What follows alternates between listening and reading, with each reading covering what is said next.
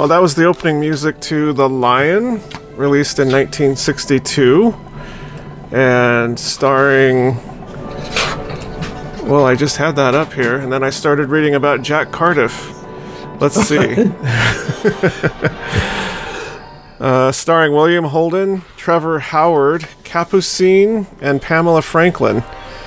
And uh, the lion was played by Zamba. Really interesting story about Zamba. Uh, and you're listening to Classic Movie Reviews, and you can find us on the internet at classicmoviereviews.net and on Patreon. Just go to patreon.com slash classic movie reviews. And I'm Matt Johnson coming to you from North Bend today. And this is Bob Johnson in Los Angeles, welcoming everybody back to Classic Movie Reviews and 1962's The Lion, which kind of wraps up our, our series of films uh, in and around and on and about Africa. What I noticed about the film uh, The Lion is how incredibly beautiful Africa is. I could just watch two hours of them driving around among all the herds of wildebeests and rhinos and giraffes and the whole thing. I think there was about a good 45 minutes of them doing that, though. I know. I, I love that. That was a highlight for me because it was like a National Geographic uh, documentary on the continent. Yeah, and it looked like it was filmed in one of those widescreen formats like Panavision or CinemaScope or something. Uh, I certain, have that. It was in yeah. CinemaScope. Okay, that makes yeah, sense. Yeah, it was in CinemaScope. And, I, I, think it would have been really what? cool on one of those big screens that wraps around, you know, like the at Cinerama, because watching it on the computer on YouTube, what it, you could tell that it was a little distorted around the edges, and it just kind of was weird looking. But I know that it was designed to be put up on a really big screen, so I don't remember seeing this when it first came out, but I had seen I have seen it since its release in 1962. I may have gone, but I if I did, I, I don't remember too much about it. It has a lot of the people in it that uh, we've seen in other films. Jack Cardiff, who was really, I think, better known as a cinematographer than a director, although he did both. And then we've got uh, Trevor Howard as Bullit. I remember him from Brief Encounter. Yep, he was good in that. And then Pamela Franklin, who was one of the uh, children in the the Innocents with Deborah Kerr. And also the prime of Miss Jean Brodie. Oh yes. Oh that movie. Wow. That was that was a very intense experience for me. I still haven't recovered. Yeah, seriously. Yeah. That, and then that, and then to see a, her in this when she was so young and then thinking about that movie. Oh. I enjoyed the film. It, it it's a fairly straightforward and and uh, not overly complex plot uh, well, we should also mm. mention uh, Capucine, who was a, a model oh, right. originally, and and I guess she was friends with um, Brigitte Bardot at at one point. They were on a cruise ship together. Brigitte Bardot was in the chorus line of the nightclub on the cruise ship, and then they were. Uh, she was also friends with uh, Audrey Hepburn, and I think was in her wedding. So, oh, okay. And she'd made she made a few movies. I think she might have been more well known in Europe than in the United States. I, I uh, have a note here that she made about 40 appearances in film and, and television. The one that I remember her in from uh, my youth was The Pink Panther. Oh, right. Yeah. She was uh, Peter Sellers' wife. I think she was his wife in the in that movie. So funny. Those movies were very so beautiful funny. woman. We should do some Pink Panther movies. We should do a Pink Panther movie marathon festival. We'd never get that music out of our head. And, and then I wanted to talk about Zamba, the the lion, because I knew absolutely nothing about this movie going in, and then we see this scene in the movie where uh, the little girl, played by Pamela Franklin, uh, is like wrestling with this lion and, and laying on it and just petting it like it's a it's a common house cat or something. And I, I know. I sent you a text. I said, "How did they do that?" And turns out that that lion was in a lot of movies and TV shows and was found as a five week old cub in Africa and was brought back to Hollywood because the person who was sort of the owner trainer of the uh, of Zamba, Ralph Helfer, uh, was like he was just had this way with animals, and he had a ranch called Nature's Haven Wild Animal Rentals in Van Nuys, which is where you live. so. Yeah, it is. It must have been uh, quite a while ago when there was still a lot of open land at yeah. the, at the uh, borders of Van Nuys. Well, he had to move when they built that freeway through Van Nuys, and then oh, okay, he bought 600 acres like further east and had had a wild animal refuge out there. But this uh, lion was super tame and would live in the house with him and his family, and he had a young daughter that was kind of like had that same relationship with the actual lion that the character in this movie has with with the lion. Really, it was interesting to watch them wrestling and playing because to me, I think that was really Pamela Franklin that was doing that. It was. It was. I don't. Yeah. know. I think she was like twelve years old then, twelve or thirteen at the most. Just a little bit about film. It was distributed by 20th Century Fox and it was uh, pretty successful. William Holden was sort of entering the last phases of his career after huge popularity in the 1950s with Sunset Boulevard, and he won the Academy Award for Stalag 17, and then one of my favorite movies, Bridge on the River Kwai, which we also need to add to our never-ending list of films. But he plays Robert Hayward, and he was in a previous time married to Capucine who's Christine, but now Christina's uh, remarried to John Bullit, who's a game preserve director in Kenya. And uh, she's there with her daughter from the marriage to uh, Holden's character. And she's she's uh, wired or called Holden and said, told him he has to come help her because her da- she's worried about her daughter. And Holden, I, I, I thought he did a really excellent job of playing someone who'd never been really out in that environment. Mm-hmm. He'd been in Africa before, but he was a very successful lawyer in New York. And uh, at times he he just seemed kind of a novice at that at the wild of the game preserve. And could you find a more craggy character than Bullit. he, he, was perfect for that role. His face expressed everything he'd been through in his life. He, he kind of reminded me of Crocodile Dundee. That's true. That's true, yeah. He was definitely a take charge person when it came to that preserve. Uh, yeah. And boy, did he get upset later in the film at Holden. Oh, man. That's kind of the plot that Holden shows up to try to help Christine decide what to do with their daughter Tina, who's really becoming very, very, in, I think enchanted was the word with mm-hmm. Africa and all of the all of the uh, things that it has to offer, because that's all she'd really known. Uh, I, I, read a little trivia here that uh, William Holden and his business partners owned a, a place in Nairobi called the Mount Kenya Safari Club. And that's where a lot of these people stayed during the filming of the movie because they had the worst rain that they'd had in 30 years. And it was supposed to only take six months to film, but it ended up taking a year. And so, although William Holden plays this character who, like you said, seems really out of place in Africa, I think he actually was there quite a bit, and he owned part of this uh, safari club place. Yeah, memory. My memory of him is that he was very, very much involved in Africa, in the game preserve and, and animals, and spent a large part of his time there when he wasn't filming uh, different if different stories. Uh, and it, he's a really, really interesting uh, actor. I've always enjoyed his his work. Remember when we all went to see the Wild Bunch? Oh gosh, back in the early '90s, mm-hmm. a big crew of us went to that theater uh, up by the university. I think the Neptune, it's called.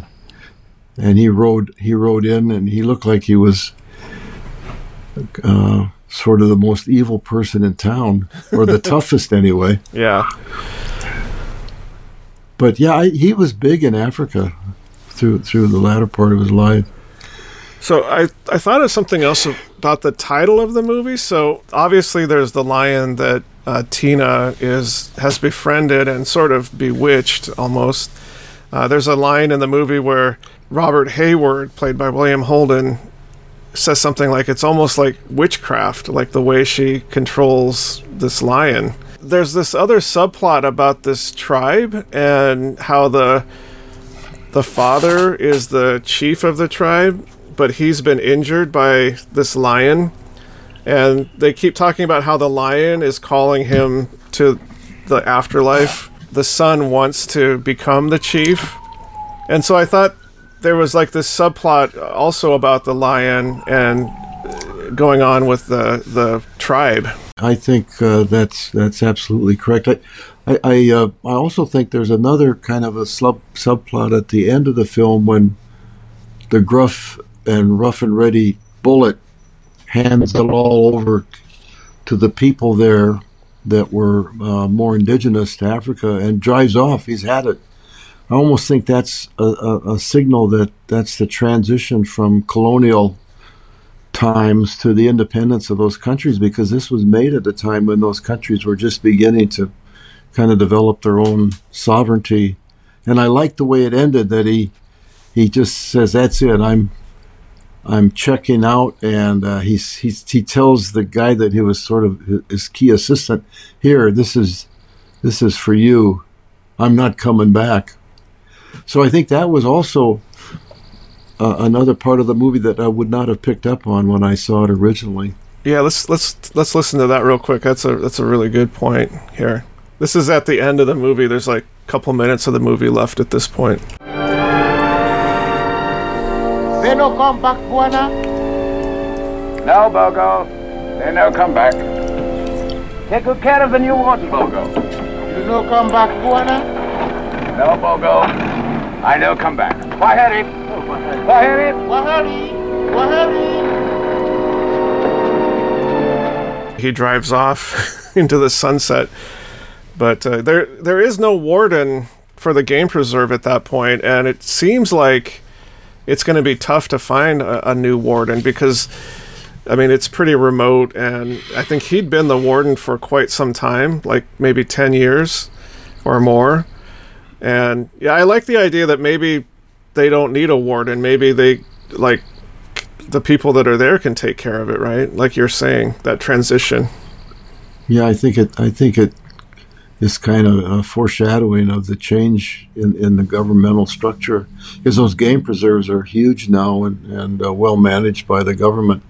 I, I, of all the characters in the film, the, my two favorites are the lion and Bullit yeah. Trevor Howard, I just every time he was on the screen, I just was enamored with his his he he inhabited that character so well. He was such an excellent actor mm-hmm. over forever. It seemed like he was in films for sixty years.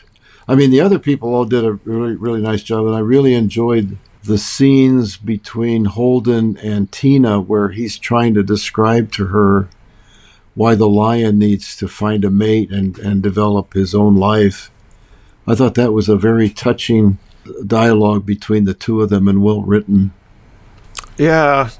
Well, we, are jumping all over the place. Maybe we I know. start off with there's a really beautiful opening of five minutes of this plane flying over Africa, and there's scenes of the African savannah with all these animals and then William Holden's character lands and, and then meets Capucine's character, uh, Christine. This is the setup for the movie. Hello. Well, you're looking rather fit. You look fit yourself. Isn't Tina with you? Well, I thought that we should talk first. What did you tell her? Oh, just that you'd be here. And Bullit? I told him that you'd planned a trip to Africa and would like to. Drop by. Did he believe that? I think so. So neither one of them knows that you wrote me. She, like you said, wrote him. Bullit and Tina don't know about that. So, yeah. And Bullit and Tina are very close. Oh, for sure. And and she calls Bullit dad and actually says to William Holden's character that you're not my dad. You could kind of see that he's hurt by that, but at the same time, he's not really been in her life. Like he he he lives in New York and she's grown up on this game preserve. She's very outdoorsy, very comfortable in the in the jungle and the savannah. There's that scene where she wants to show him the lion. She's running through all these trees and around this river and the waterfall, and I thought, man, he's going to have a heart attack. He was really wearing out. Isn't that the one where he puts his hand down and there's a snake? Yeah, yeah. And he's saved by uh, the Tina's protector, who says to him, "Don't be touching snakes" or something like that. Yeah, that snake was uh, scary looking. That was nasty. But she did a lot of that just to kind of, I don't know, make it difficult for him because I guess there was an easier way to go to the lion. Yeah, there was a, a really easy way just up this hill, but she took him the long way and says, Well, I thought you'd like to see the real deal. Those scenes were gorgeous where they were going through the uh, the heavily forested area and that river and the falls, and that was all filmed on location. In fact, remember uh, not not long after this, they take uh, Bullit takes them on a tour of the game preserve, and they're riding out there amongst all the animals. But but there are scenes where they cut to them in a studio with the back screen. Mm-hmm. There, there's maybe five or six of those, and I'm wondering if that had to be done because of the weather. They may not have been able to film that out because so much of the rest of the film is filmed, so you know they're really out there in the elements. I think that might have been sort of they had to do that in order to make the film because they couldn't get it made because of the rain. That, that that's a good point, maybe. But yeah, it, it must have been really early, like blue screen or green screen effect, because they had a slight like halo of a blue Yeah. around them, and uh, it didn't look like it was rear projection. So I'm wondering if it was an early version of the blue screen. I do have to say, Bullit was not taking very good care of his animals at the preserve when he was driving all over the place, scaring the elephants and the rhinos and all, Yeah, trying to show off how tough he was. that was so weird. what a weakling Holden was.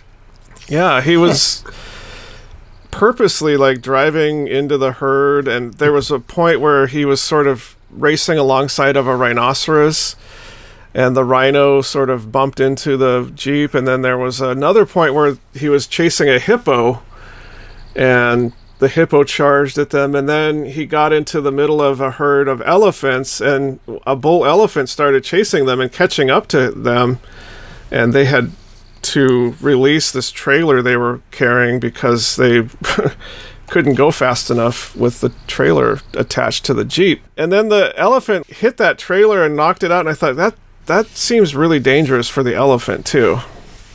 Oh, it does. I, I- uh, my thought was that this film is 60 years old now, this year, this December. It came out in the U.S. I, I very much doubt that that would be a film that they could do like that today in those preserves with those wild animals. Almost it seemed like they added that because they needed a little more time on the screen. I mean, it was exciting, you know. I mean, it was it was kind of like the adventure part of the movie. It's it's different than King Solomon's Mines, where they go out on this long journey across the country, because this is all sort of just taking place in and around the game preserve and where they live there. There's the scenes with the lion, which are pretty exciting, and then there are these scenes where they're out on the savannah and he's being an idiot chasing these wild a- animals around. I don't really think of this as an adventure movie, more of like a family drama set in Africa. I, I, I, agree totally. Um, and there isn't too far, too too too long after those scenes driving around like that, that uh, they find that that that older chief laying in the in the uh, forest had been injured, and Holden sort of intercedes without any knowledge of any of the customs or culture, decides to take him back to uh, have him recover.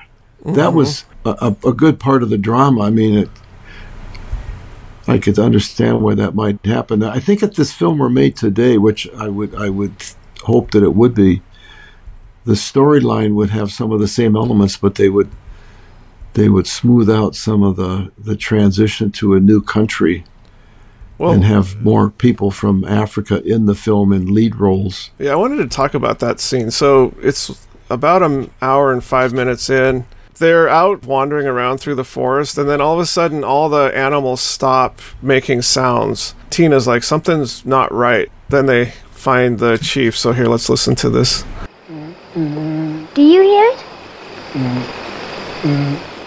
Sounds like a moan.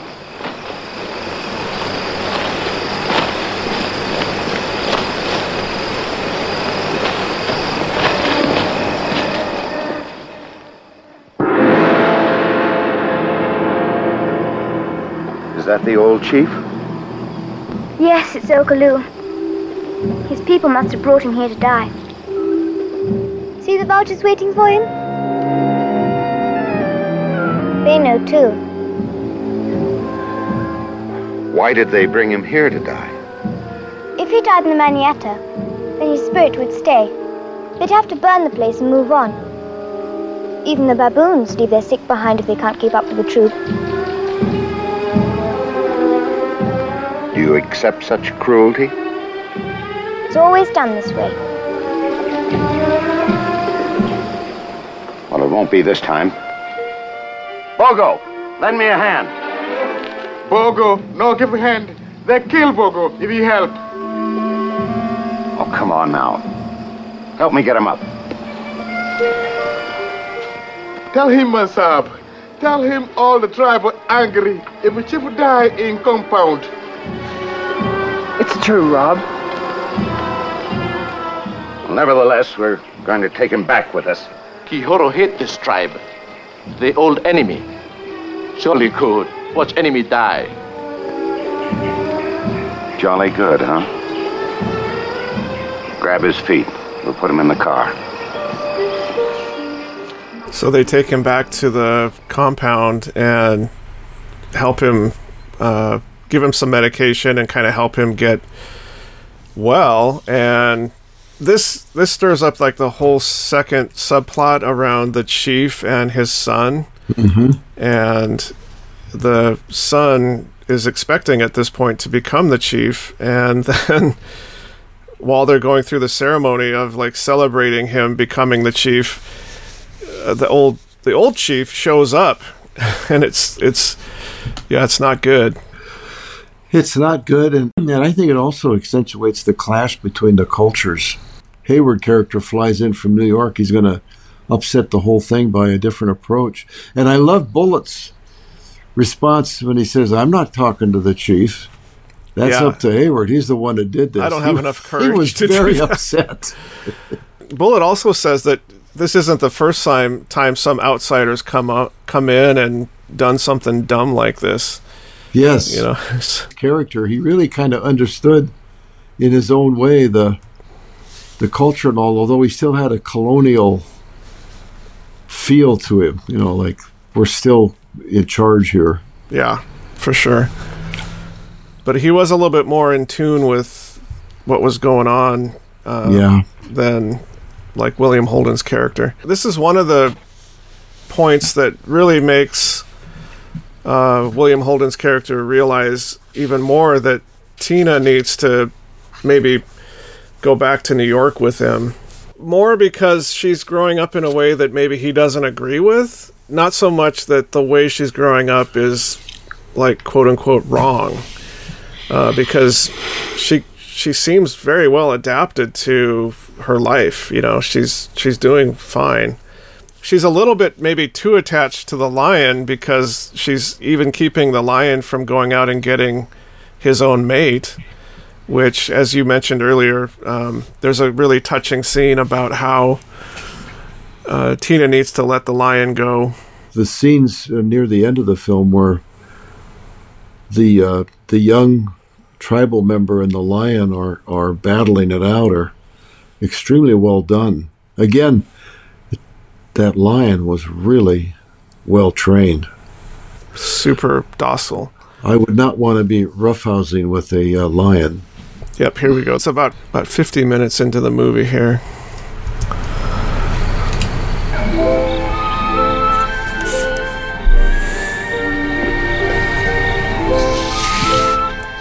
We should mention that Tina has this pet monkey that hangs out with her like a cat. It's it's super tame and domesticated.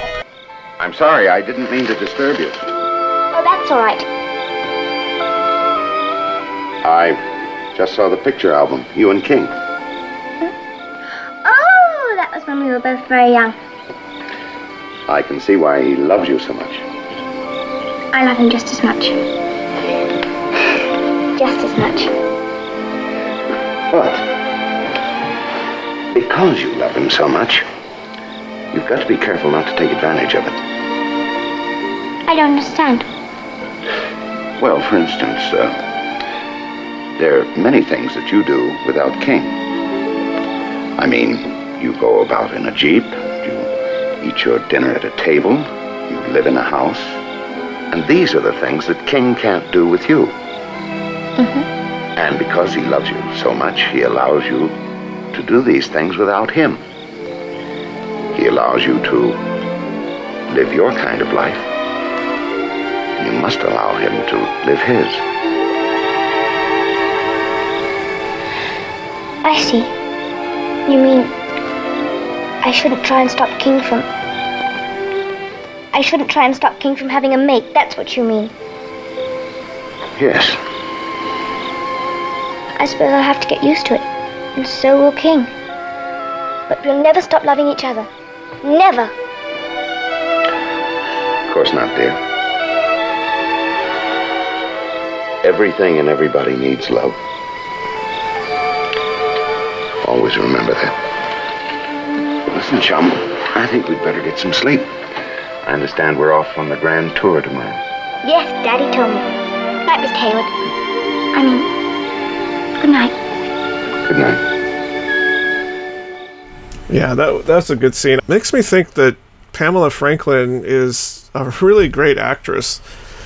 The way she pulls off this role, she really shows the emotion. She's got great, you know, physical acting, and you can tell that, you know, she, well, and then you see it later, like with uh, the Jean Brodie movie as well. Yeah, very much so. I really enjoyed the dialogue between them. It was sort of that moment in the film when she realizes that this guy is more than just somebody that showed up in their airplane. I think overall, I'm a big fan of Jack Cardiff, who directed the film, particularly because of his cinematography. But I think he does a really, it must have been a, a really challenging endeavor to take this on in Africa. Even in 1960, the equipment was still cumbersome and difficult to move around. Then you have that bad weather. It reminds me that he did a he directed a film that we another film that we should add to our list, uh, Young Cassidy from 1965, which is sort of a true story of Sean O'Casey, an Irish poet and writer that's really well known. That Rod Taylor plays the lead in, and Cardiff is a director. Cardiff was really a creative person with everything that he did, and this scene just, I think, amplifies that. You have a scene like that, and then a, a couple of minutes later, you were right into it with them driving the jeep around and chasing the animals across the savannah. So-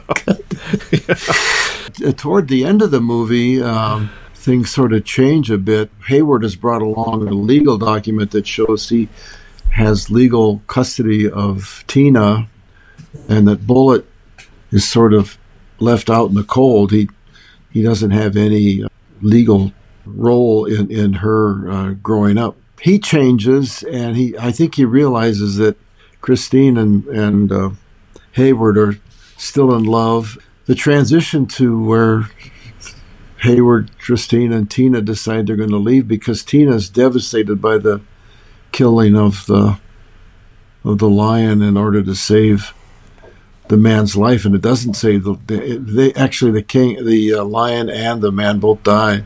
Yeah, the the young chief. Yeah. The young chief, and, and Tina's just distraught. She doesn't want to be there anymore. She hates it. They had to do that as well because uh, Hayward was right in the mix with that and got a big slash on his arm from the lion. Bullit is kind of freaking out, like saying, "Get out of my line of fire! Get out of my line of fire!" And Yeah. Hayward's trying to save Tina, get her out of the the fight between the young chief and the lion. So it was just a and, and it was interesting they had a big rainstorm happening at the same time as that. So you've got this crazy weather, you've got this lion fighting the young chief, you've got Tina in the middle of it trying to keep the lion from getting hurt. She was kind of egging the lion on to kill the young chief. You know, she was she was kind of uh, brutal in, in that way. In, in some ways, she she was very much about whatever the lion needed. Don't don't quite how to say that, but yeah, there was a scene a little bit before that, right around a an hour and fifteen minutes, where Bullit is out drinking some coffee at sunrise, and then he releases that uh, giraffe from the tree that got stuck in the tree. That scene just said everything about why he loved Africa, didn't Oh it? my gosh, that was so beautiful, and the that just scream Jack Cardiff to me. You know, like when you looked at Black Narcissus, that kind of cinematography, you could tell that he was a master of cinematography because that was just absolutely gorgeous. It seemed like Bullit's whole life was was before your eyes in that two three minutes where Mhm. he was looking at the sunrise and then he rescued that giraffe. I he think was, was truly at home there. I think that was a really important couple minutes because it really sets up the ending to where ultimately he wants to be in Africa and he like you said realizes that Tina and Christine need to be together and that Christine really wants to be with uh, with William Holden's character um, Robert Hayward. Hayward and so he decides to just stop fighting them and just let them be a family and then he's going to go off into the sunset and do something we don't know what but he's given he's going to give up his life as the game warden yeah Yeah, that, it, it's almost like the ending of Shane, where he rides off over the hill on his horse. oh yeah totally You know, it, we don't know what happens to Shane. We don't know what happens to Bullit. But uh, of all the characters, I just I think Bullit's was the most. It drew me in more than any other. Just by well how what, how good an actor Trevor Howard was. his face was so like craggy and he was so tan he just looked like he never bathed either Oh man, I, I, I give the film uh, an eight as I think about it, and we talked about it this morning. And uh, I think I'd say it holds up pretty well from 60 years ago. Although I think if it were remade today, it would be more of a transition to where it was more leadership in the in the main characters from from people from Africa. But I, I it's hard to get past the beauty of that photography and Cardiff's direction. I think an eight makes sense to me. I think it was there were some parts of it that were kind of slow that maybe could have been shortened. There was a lot of them driving around chasing the animals, which I think on the big screen, like in CinemaScope, would have looked really cool. But it just seemed like it was a lot of watching it on the computer here. So, yeah, I think an eight. I enjoyed it. I thought Pamela Franklin did a great job. I really liked the way she portrayed that character. Thought Trevor Howard was the most engaging character. William Holden did a good job of sort of being the outsider. Capucine, I liked how she was seemed really conflicted. Like I, there was a Yeah. part of her that I think wanted to stay in Africa, but she desperately wanted to be with her daughter too. And so, I'm glad that they stayed together and didn't split up the daughter and the, the mother. And I think next we're going to switch gears a bit. We're going to do the bicycle thief, right? Right. We're moving to uh, Italy in 1948. The uh, World War II catastrophe is over. And this is a story of people trying to make a living in 1948, and it's um, a really, really excellent, excellent film, and it is available on, um, I believe HBO Max has it, and others as well. So that's our next foray into foreign films, and then we'll see where we go after that, I guess, huh? All right. Well, that was our review of The Lion, and coming to you from North Bend, this is Matt. And here in Los Angeles is Bob wishing everybody happy movie watching. Thank you, John. Thank you very much. Just being practical. The child wants her mother. The mother wants her husband. The hunter wants to hunt. Just putting the pieces back in their proper place.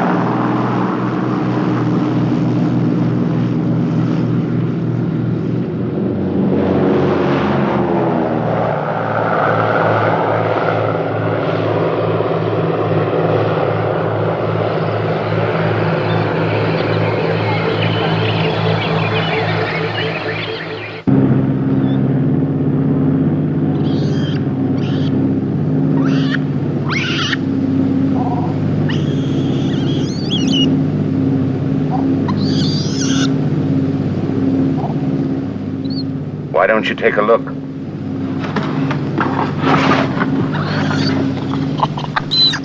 They're coming with us? Nicholas and Cymbeline? They're going to live with us in America? Oh, Nicholas and Cymbeline. Read what it says on the crate. To Miss Tina Hayward. Hayward Farm, Pound Ridge, Connecticut, USA.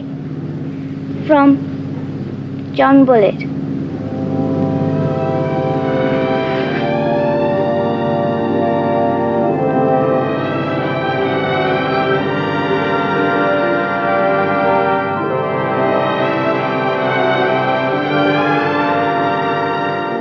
They no come back, Bwana. No, Bogo. They no come back. Take good care of the new one, Bogo. You no come back, Bwana. No, Bogo. I no come back. Waheri. Waheri. Wahari, Wahari.